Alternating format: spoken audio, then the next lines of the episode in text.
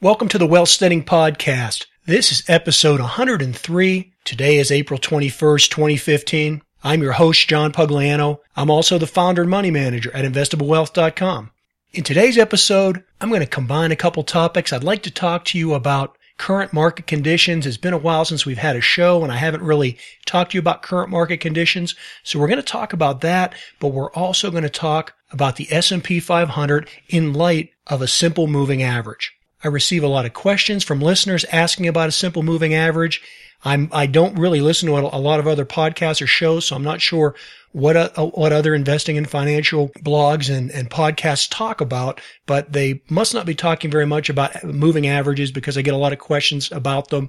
A lot of people, this is the first they've heard about them or the first they've heard about how to use them. So we will cover that in today's show as well as we talk about the S&P 500. The important thing to remember, what I try and do with every episode of the Wealthsteading Podcast is to talk about relevant wealth building skills that you can apply in your life. Now, this is a show for people that are, somewhere in the middle class, people that aspire to be financially independent, people that aspire to be, what I call blue collar or middle class millionaires. Now, some of you are already in that category and you listen in because, like all people that have built your own wealth, you want to keep building it and keep, building and preserving and growing that wealth. This show's obviously targeted for you as well. But most listeners haven't reached that pinnacle of success yet. And so that's what I focus on. I try and create my podcast so the content is always relevant. So whether you're listening today, April 21st, 2015, or whether you're listening to this in 3 years, my intent would be that you're going to get something out of it that's going to help you build your wealth. So when I talk about current market conditions today, and I'm talking about the S&P, the way it's performing today, I'm also trying to give you insights and hints and my own observation and commentary, the way I think and what I'm applying in today's situation, so you can take those same skills and develop them in yourself and apply that to current market conditions. Should you be listening to this show in the future, or should you be wanting to apply those same principles and concepts to something other than the S&P 500? For example, the same thing I talk about today in the S&P 500 would apply to Apple stock. Now, again, I want to remind you, I'm only giving you my opinion in these podcasts. I'm never offering a recommendation or providing advice. This podcast is simply about my opinion. I've been building my wealth and trading stocks for like 30 years now. I'm not a great investor like Warren Buffett. I'm not a superior entrepreneur like Bill Gates. What I am is just an average guy like many of you. I applied myself through self-study, through trial and error. By following my passions and by disciplining my approach, I've been able to, in general, build my own wealth so that I could be financially independent, and specifically been able to build my wealth primarily through trading stocks. So when I come to you and I talk to you about wealth-steading principles, or when I tell you what I look for in a stock, or this is the way I evaluate a market, I'm just giving you my opinion and my accumulative wisdom that I've collected over these last 30 years. I don't know if it's right for you. I can't guarantee that if you apply these same principles that work for you. I'm just saying they worked for me. You're listening to this podcast for free. So hey, take it for what it's worth. I do want to mention about the regularity of the show. Lately, I've only been doing a show about once a week. That's not my intent. My intent is always to do at least two shows a week. I prefer to do three. When I can find the time, I'd like to put in more than that. I know many of you are always looking for content. I've just been way behind this quarter. There's a lot going on with taxes and other things associated with the end of the quarter, such as estimated taxes and just a lot of things going on that way with my small business, a lot of things going on in evaluating the stock market. I've also had a pretty significant travel schedule lately. Everywhere I went, I did take my portable recording studio, and although I had the best of intents, well, it just didn't happen. So I apologize for that. I will try and get back up to my normal 2 or 3 or more podcasts a week. I still have some travel ahead of me, so I can't guarantee anything. But I do want you to know we're not at a weekly show format or anything. I will try and make these as timely as possible and get as many out for you during the week. You also may want to follow me over at my firm's website, which is investablewealth.com. That's where I blog, and I can do some more current and up-to-date things there, particularly things that might relate specifically to stocks that I'm purchasing or not purchasing or whatever. It's easier to put out a written blog than it is to produce an audio podcast. So sometimes you'll get information a little quicker over there. Having said that, I've only been doing about one blog a month over there. Again, that's not necessarily the intent, but if you just look at the market conditions here lately, the market's been moving sideways. It's just been trading in a zone. If you've been listening to this show or following my blog, you know that for the most part, I'm in cash. And you got to remember, my primary job is as a money manager. I manage money for my clients. I also manage my own money. I don't do the blog or the podcast as an income stream at all. This is a hobby for me. It's a passion. It's a way for me to communicate with those of you that can't afford my services. I really enjoy it. But since I'm not doing it as an income, nor am I doing it, where people have paid for it and they're expecting to get content, so unlike the evening news or your 24-hour cable channel where they just always have to produce content because they're looking for advertisers and space to fill and they want to get eyeballs. Well, this isn't an income stream for me. If I don't have anything to say, I don't say anything, right? I'm not going to waste your time producing some mediocre content just to put something out there. So whenever I write a blog or whenever I do a podcast episode, it's because I believe I have something relevant to tell you. So when the market's moving sideways like this, when I'm not really involved in any active trading, then I don't have a whole lot to say. So hey, one more bit of housekeeping information before we get started with the main topic for today. I want to update you on the drawing that we had for the 7 books that we were giving away. First off, let me thank everybody that has given us comments and ratings over at the iTunes store. I made this contest open and available for everybody, whether you've done a review in the past month or if you did one 7 or 8 months ago when we started the show. I just had several copies of some books laying around that I had picked up to normally give away to people. I was recording the podcast and I thought, hey, let's have a contest. I'll just give these away. So we did that. The drawing ended on April 15th. Let me just announce the winners for you, and I'll do these by their screen names that they used over at iTunes. How to Make Money in Stocks. The winner was Another Susan. How to Be a Successful Investor. The winner of that one was Bruce from Wisconsin. The 24 Essential Lessons for Investor Success. That one went to Chuck 112. Those 3 books were all written by Bill O'Neill, William O'Neill. He's the publisher of Investor's Business Daily. And then finally, I had 4 copies of Stephen Covey's Seven Habits of Highly Effective People, and those went to Lawrence W.S., Lemon Reviews, Josh Summerhays, and the last winner was HMFIC247. Congratulations to everyone. You've been notified by email. I'm waiting on your address, and I'll get those shipped out to you. From time to time, I find books on good deals and buy them in, case lots and things like that. I'll do that again. We'll have some more drawings. Once again, though, I really do appreciate everybody that's made the effort to go over to iTunes and leave us a review. That really helps us in the ratings. There's really no other way for this show to get the word out unless you do things like that. And then, of course, telling your friends and family, putting it in your social media. I really appreciate all that. So thanks so much. Now let's talk about the stock market. In particular, let's talk about the S&P 500 and what's been going on. The S&P 500 for the year is up just slightly under 2%. If you look at a daily chart of the S&P 500 plotted out over, say like a 3-month, a 6-month period, you're going to see that the market's been moving in an upward direction. Like I say, it is up almost 2% for the year, but it's been doing it in a very narrow trading band, particularly over the last 2.5 months. This is like a wedge-shaped pattern where if you drew a line from the highs that we had back at the end of the year, back around the very end of November, if those highs, and you drew that line through the highs that we had in February, you would see that we're below that trend line, having a wedge that's closing itself out. And again, if you drew a trend line through the low prices, the low price that we hit back on December 16th, and then through the low that we hit at the end of January, and then the low that we hit at the about mid-March,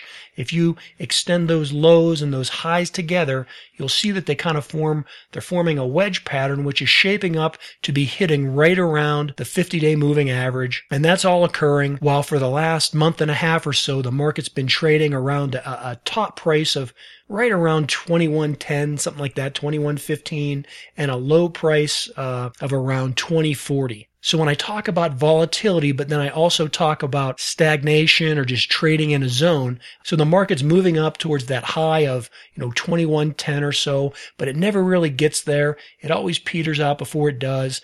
So it ends up trading, it goes up above 2100 and then it comes back down, but it never fully crashes. Remember, the low that we've had in the last month and a half or so has only been 2040. So that zone or that trading range is pretty much just up and down right around 2100.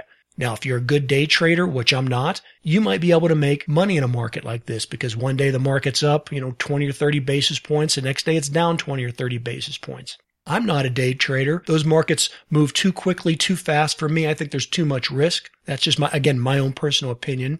What I prefer to do is swing trade because I'm also not a buy and holder.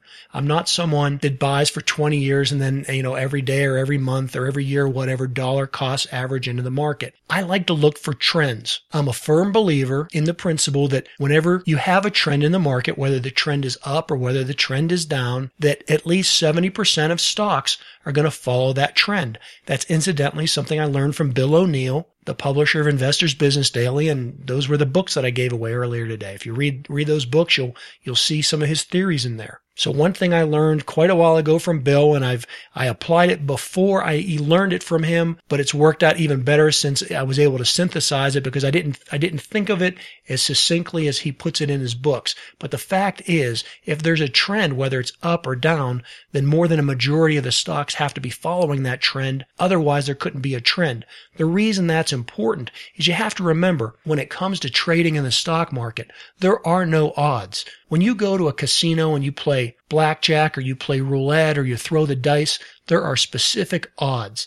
You'll know that if you're going to, pull a card out of a deck, you're going to be able to calculate the odds of what it would be to draw an ace. Or if you're going to roll dice and you're going to roll a 7, you can calculate exactly what the odds are of any given roll of the dice. Well, that's not the case with the stock market because we're not dealing with odds or probabilities. We're dealing with uncertainty. There's uncertainty every day because on this planet, there are over 7 billion people and all of their individual actions culminate into what happens in the stock market. I mean, things may be going along really great one day. You have this theory of what's going on. You've drawn out all these charts and you've come up with all these probabilities. And then the next day, 19 people hijack jets and they fly them into the Pentagon and the World Trade Center. You see, you just don't know what's going to happen. And that's an extreme example, but that's an example of every day it goes on.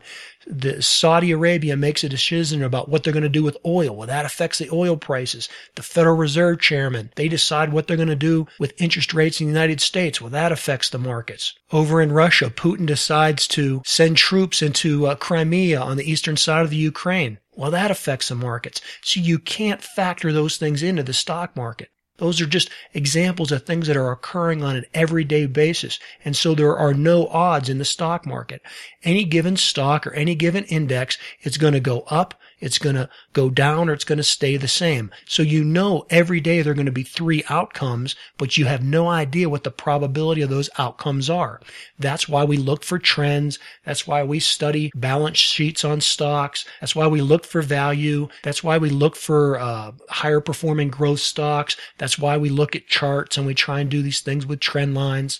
We do these things not to come up with a probability, but to just help us get some type of a direction, to help us get a little bit of an edge. That's what's so important about following the trend. If you know that the trend is going up, you can be sure that the majority of stocks are going up. If you believe Bill O'Neill's research, you're going to believe that at least 70% of stocks are following that trend. So that's important because now instead of only having a 50% probability, you may have as much of a 70% or more probability that the stock you pick is going to go up if you're investing during an uptrend. Likewise, if you're shorting a stock, you would want to short it during a secular downtrend. That's when the whole market's moving down. So that's the importance of right now. While I'm telling you, I'm not really trading much of stocks right now because there isn't a defined trend up. There isn't a defined trend down. It's just kind of going ping pong ball back and forth, back and forth. I also want to comment, and this is really important, about the simple moving average that I'm going to talk to you about today. I talk to you all the time about 50-day moving averages, 100-day moving averages. I get a lot of questions on them. I talk about the 200-day moving average. And so that's why I want to do this episode today. But I also want to stress The moving average is only one thing that I look at. Now, it's a powerful tool. It's a great way to do a snapshot to get a really good, quick idea of what's happening with the market. It's an easy way to explain things and sum things up. That's why I use it in this podcast. So, when I say, hey, the market today is trading and bouncing off of its 50-day moving average, that's a good sign. I can say that in 3 seconds it took me to say that. Now, there may be, 100 other reasons that it's a good-looking market, but I don't have time to talk about those other 99 things. So I can simply say, hey, the market's bouncing off its 50-day moving average. That's a positive sign. Boom. It's that quick. So it's a snapshot. It's a shortcut, but it definitely is something powerful, and it's powerful because of its simplicity. Now, again, it's not the only thing I use. It's not the only moving average I use. It's not the only indicator I use. I want to stress to you, though, if you're just getting started with investing, or if you're not familiar with moving averages, then most likely you do want to start with the moving average, though, even though there are many other things to work on. Remember, as an investor, you don't have to know everything that's going on. You use electricity. You go into your room and you flick the light switch and the lights come on. You don't have to be Thomas Edison to be able to work the light switch, but you should have some general knowledge about how electricity works. For example, if there were some bare wires on that switch, you wouldn't reach out and touch them. You wouldn't stick your tongue against them. Right? That's just a basic knowledge of electricity that it can kill you. So with investing, you don't have to be Einstein. You don't have to be a nuclear physicist to be able to figure out different averages and different algorithms and things, but you should at least have a basic knowledge of what you're using to prevent yourself from having a catastrophic loss. And in most cases, it's really important to have a knowledge of what kind of system or method you're using just so you don't get ripped off. Remember, everybody out there is trying to sell something from you. They're trying to reach into your wallet and take out your hard-earned money. They're going to do that by selling you trading programs and offering advice and newsletters and all these kind of things. And I'm not saying that those things aren't good or those things may not make you money. I'm just saying that you should have at least enough of a basic foundation in investing and mathematics and how these different things work so that when you're buying something, you know that you're getting a bang for your buck, that you're getting a return for your money. Plenty of people are going to be happy to sell you snake oil, and it's not going to do anything to help build your wealth. It's only going to build their wealth. So that's what I want to stress about these moving averages. They're very simple. They're very effective. You should have a general idea how they work. If you remember, I've said many times in this podcast that I started trading 30 years ago. That's before we had desktop computers, or it wasn't before we had them, but they were very expensive at the time. If I wanted to use any type of computer, whether it was a dummy terminal or whether it was a PC, I had to go to the computer lab at Penn State where I went to school. I mean, it wasn't like I had something at home that I could just use. I had to sign up for computer time. So what I'm trying to say is when I started trading stocks, I wasn't using complex computing power to be able to calculate things. That's how I stumbled on a simple moving average. I'd take the closing price from the Sunday newspaper. So I was taking like a closing weekly price, and I was averaging that out, and I was plotting that on just regular old engineering graph paper. Some of you have seen it, I'm sure. I think it's still around today. You don't see much of it anymore. But I'd plot that out on engineering graph paper, and then I'd take a straight edge and I'd draw trend lines. I mean, that's how primitive and how basic it was. But you know what? That same method has served me well over the years. And again, although I do more complicated things, everything comes back to that simple method. And that's not only with my trading programs, but I would say that that's with every algorithm, everything that's out there. One way or another, they're taking some type of an average of the price and the volume traded for that day, and they're putting that into some fancy algorithm, and it's spitting out a number. That's how they do high-frequency trading. That's how these robo investors work. I mean, it's all based on some type of a mathematical formula that involves some type of a moving average. And so you can do that simply for yourself. Now, again, you're not going to be as complex as theirs, but I'm not sure that complexity is always the best thing, right? Simplicity is often more effective and more eloquent. And that's what we want to talk about with the simple moving average. Okay, I'm digressing a little bit. Before we get to that, though, let's talk about the S&P 500 again. We're talking about it's trading in this zone. It doesn't seem to be able to get much up above 2100. It doesn't seem to get much below 2100. The reason that I'm primarily in cash is that we are at all-time record highs in the S&P 500. We've had a great bull run, certainly since 2009. That's 6 years. And then we've had a really significant bull run in 2013 and 2014. So those were 2 years of some really outstanding performance, double-digit performance. That's unusual. That's them. The markets do not always produce double-digit growth rates. The markets do not always go up for 6 straight years in a row. In fact, I don't have my statistics in front of me right now, but I don't think the markets have ever gone up for 6 consecutive years in a row other than maybe 1 or 2 times. So that should be throwing some cautionary flags to you. Again, we don't know. We know that next year the market's either going to go up, it's going to go down, or it's going to stay the same. We don't know what it's going to do. We can't predict the exact probability, but we can look out throughout history and we can say, well, hey, every couple of years there's normally some type of a correction. We haven't had more than a 10% correction since 2011. So that's 4 years. That's very unusual. That's an anomaly. And so I get a little nervous when we're having these long range, runs upward, and we're within 2% of an all-time high, and the market just seems to not really have any direction one way or the other. I look at that and I just say, from a common sense basis, hey, it looks like there's more opportunity for a downtrend than there is for an uptrend.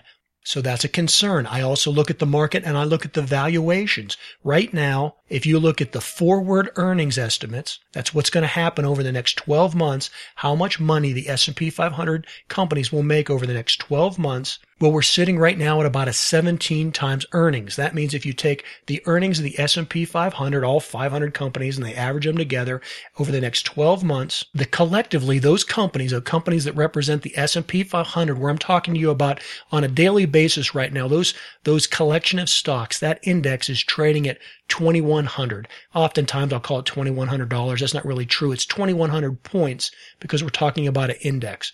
But those stocks that make up the S&P 500 index that are currently trading for around 2,100, that they can't seem to get much above 2,100. They don't get much below 2,100. They're just vacillating back and forth in that range. Well, collectively, those companies over the next 12 months are going to report earnings of somewhere around $123, maybe $123.50.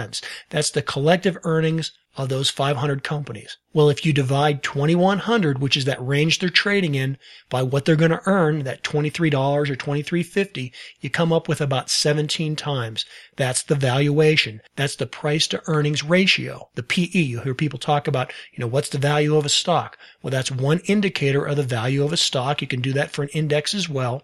Well, that's at 17. Again, historically, that's a very high number. We're seeing earnings, although they're continuing to grow, they are decelerating, meaning that they're not growing as fast as they had been in the previous years. Now, that's happening one reason because overall, even though the economy is growing, we're not disputing that the economy is not growing. We're just saying it's not growing as fast as it had coming out of the recession of 2008. Also, we know that the strong dollar has been hurting earnings of multinational companies. These are companies that sell their products overseas or their services overseas. So it's companies that export things like DuPont. They recently announced this week their earnings were not good because they're not selling as many chemicals overseas because of the strong dollar.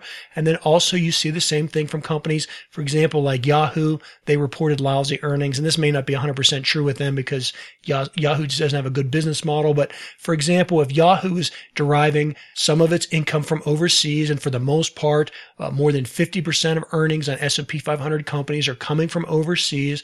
Well, when you make that money in euros or yen or Australian dollars, since the US dollar has appreciated so much over the last 12 months, whenever they repatriate that money, and even if they don't bring it into the country physically, they still have to calculate their earnings when they report to the SEC in US dollars. So whenever they do that conversion rate, because the US dollar is so much stronger, any money they're making over in these foreign markets, they're making at a lower profit margin. They're earning lower dollars this year than they made last year. So consequently, the earnings are either reduced, or if the earnings haven't gone negative, they've at least not growing as much as they had been. Now, we are specifically seeing negative earnings in the energy sector, some of those earnings down by as much as 50%. That's dragging the overall S&P 500 down by as much as some people are estimating, 4% to 6%.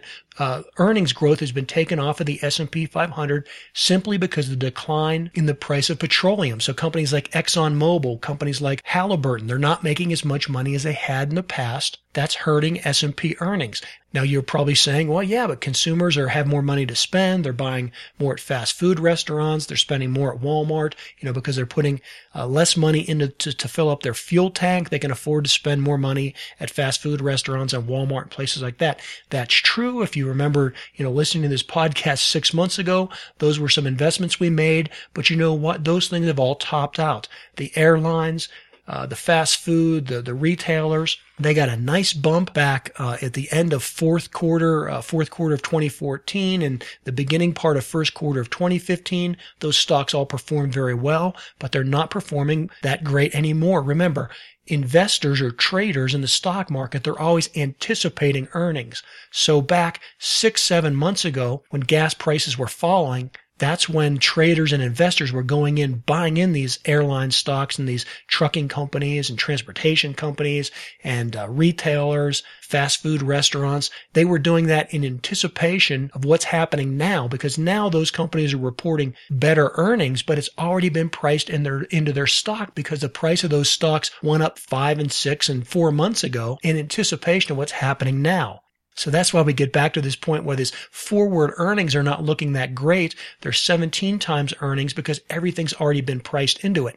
The other thing you have to remember is, who do you think makes a higher paycheck? Someone that works at a fast food restaurant or someone that works out on an oil rig? Well, obviously people involved in oil production and exploration and refining, anybody related to the energy sector is going to make a significantly more amount of money than a comparative job at a fast food restaurant.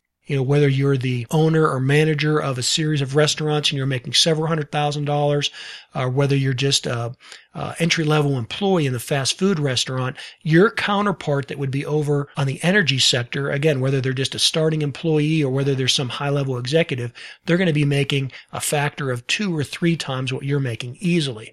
So the reason I bring that up is although, yes, maybe some fast food restaurants and some things like that are doing better, well, collectively, the energy sector is doing much worse. So the layoffs that they've had are going to have a bigger impact on the economy in terms of individual paychecks. Again, that's my opinion. You can look at the numbers. You can say, well, hey, it only represents 10 or 12% of the S&P 500.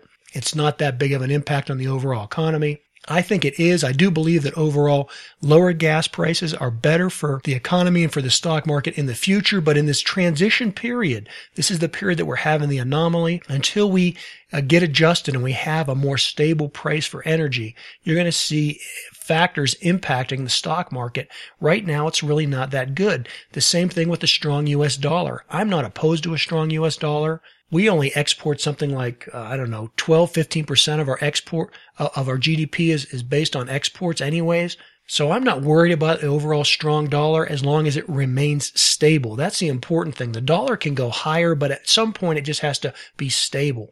The markets, business in general, they don't like instability. So when the dollar is going up 20-25% over a period of 12 months, that's a big concern to the market. It would also be a concern if it was going down because of the instability.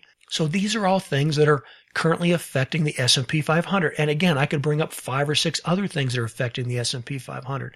But the bottom line, if I just want a quick snapshot, if I want to do just a really quick, gut check and say, hey, what's going on with the markets? Without having to consider all these other different factors, I can always rely, at least on a general basis, I can always rely on a simple moving average to give me a general snapshot of the health of the market. Now, again, it's not going to tell me, what's going to happen when 19 hijackers go hijack some planes and crash them into the World Trade Center. It's not going to factor that in for me. What it helps me to evaluate is the general trend moving up, or is the general trend moving down, or is it staying just moving sideways? Because remember, 70% of the stocks are going to follow the general trend. And so if I can determine that there's a trend up or a trend down, then I can determine how to make money by either buying long on the stocks that are going up or shorting the stocks that are going down. That's why it's important to look at a simple moving average when it relates, as it relates to an index like the S&P 500, but it also helps you understand the performance of an individual stock. You can do the same things that I'm about to talk to on Apple stock, for example. You can look at it and say, hey, Apple is, you know, say performing better than it has been over the last 10 days, over the last 50 days, over the last 100 or 200 days. The reason that's important, and this is a key part about investing, and it's whether you're buying stocks or buying real estate or artwork or collectibles or whatever you own, you always want to own something that's appreciating, not something that's depreciating. Well, a simple way to determine whether what you own is appreciating or depreciating is to ask yourself, is it worth more today than it was a week ago? Is it worth more today than it was, 7 months ago? Well, how do you do that? You can do that with a simple moving average. The moving average tells you the average price over a given period of time. If your current price today is above a moving average from 5 weeks ago, then you know that your stock or your index or your painting of the Mona Lisa is worth more today than it was 5 weeks ago because it's above the moving average, right? Same thing with if you're using a 100-day moving average. If your current price today is more than the 100-day moving average, then you know that over the last 100 days, the price of whatever it is you own has appreciated. That's a good thing because you want to be owning appreciating assets, not depreciating assets. That's why when I say, hey, the market is below its 50-day moving average, that, we're on thin ice, that's a red flag, that's a cautionary sign, you should be concerned. I say that, and that's a snapshot way for me to say, hey, if you own the S&P 500, you're owning a depreciating asset. How do I know that? Well, because the value today would be less than it was 50 days ago. 50 days is approximately 2.5 months. That 2.5 months is important because every 3 months, Wall Street reports earnings. And so as you go into earnings, there may be concern that earnings are either going to go up or down, or as you come out of the earnings season, when they've announced them, you know whether earnings went up or down. That's where we're at right now. We're in the period, we're in the second quarter, but we're in the period when they're announcing earnings from the first quarter, and the earnings aren't as good as they were a year ago. Now you will hear them say, well, they beat earnings expectations. That's only because expectations have been reduced. So you have to be cautious of that. You have to look at that valuation that I talked about. The S&P 500 is currently at about a 17 times earnings. That's historically high. And you combine that with the same fact that the S&P, it keeps, bouncing and running very close to its 50-day moving average. Well, you're saying, hey, the S&P 500 is not appreciating as much as it had been in the past. How do I know that? Because I can plot out a 6-month or a 12-month chart of the S&P 500 with its 50-day moving average, and I can look at all the times that price was above its 50-day moving average. And then I can look at the last 6 weeks where, 4 or 5 times it's crossed back and forth above its 50-day moving average. It's gone up and then it's gone down, broken below the 50-day moving average and then above the 50-day moving average and then below the 50-day moving average. And that's over a period of, say, 6 weeks when, the previous year it had only done that, let's say a dozen times, and it's already done it 5 times, maybe 6 times in the last 6 weeks. Well, that's concerning. And again, you're saying, well, I'm not appreciating. Again, when you draw out that chart, it doesn't matter whether you're using a 10-day moving average, a 50-day, a 100 or 200-day moving average. When you draw those out, you can see, hey, the general slope of that line is moving up or it's moving down. That's going to, again, tell you whether you have an appreciating or a depreciating asset. Right now, I'm looking at a chart of the S&P 500 with a simple 10-day moving average, a simple 50-day moving average, and a simple 200-day moving average. All of those averages in general are pointing in an upward direction. So that shows that, hey, we are in a bull market. The market is rallying. Remember I said the market's basically been moving up for the last 6 years. Since 2009, it's been basically in an upward direction. Since 2013, it's been moving at a very high pace. But that's starting to slow down. I can know that by looking at these averages, by the slope of those lines and about how often they converge together and the distance between them. So again, that's concerning to me, though, that we're slowing down. That's why I've moved to cash, because remember, I'm not someone that buys and holds stocks. I'm someone that says, well, hey, if it looks like we're going into maybe a slower period, if it looks like we're going into a decline, I'm going to sell my stocks. I'm going to move into cash. I'm going to ride out the storm, and then I'm going to buy back into the market.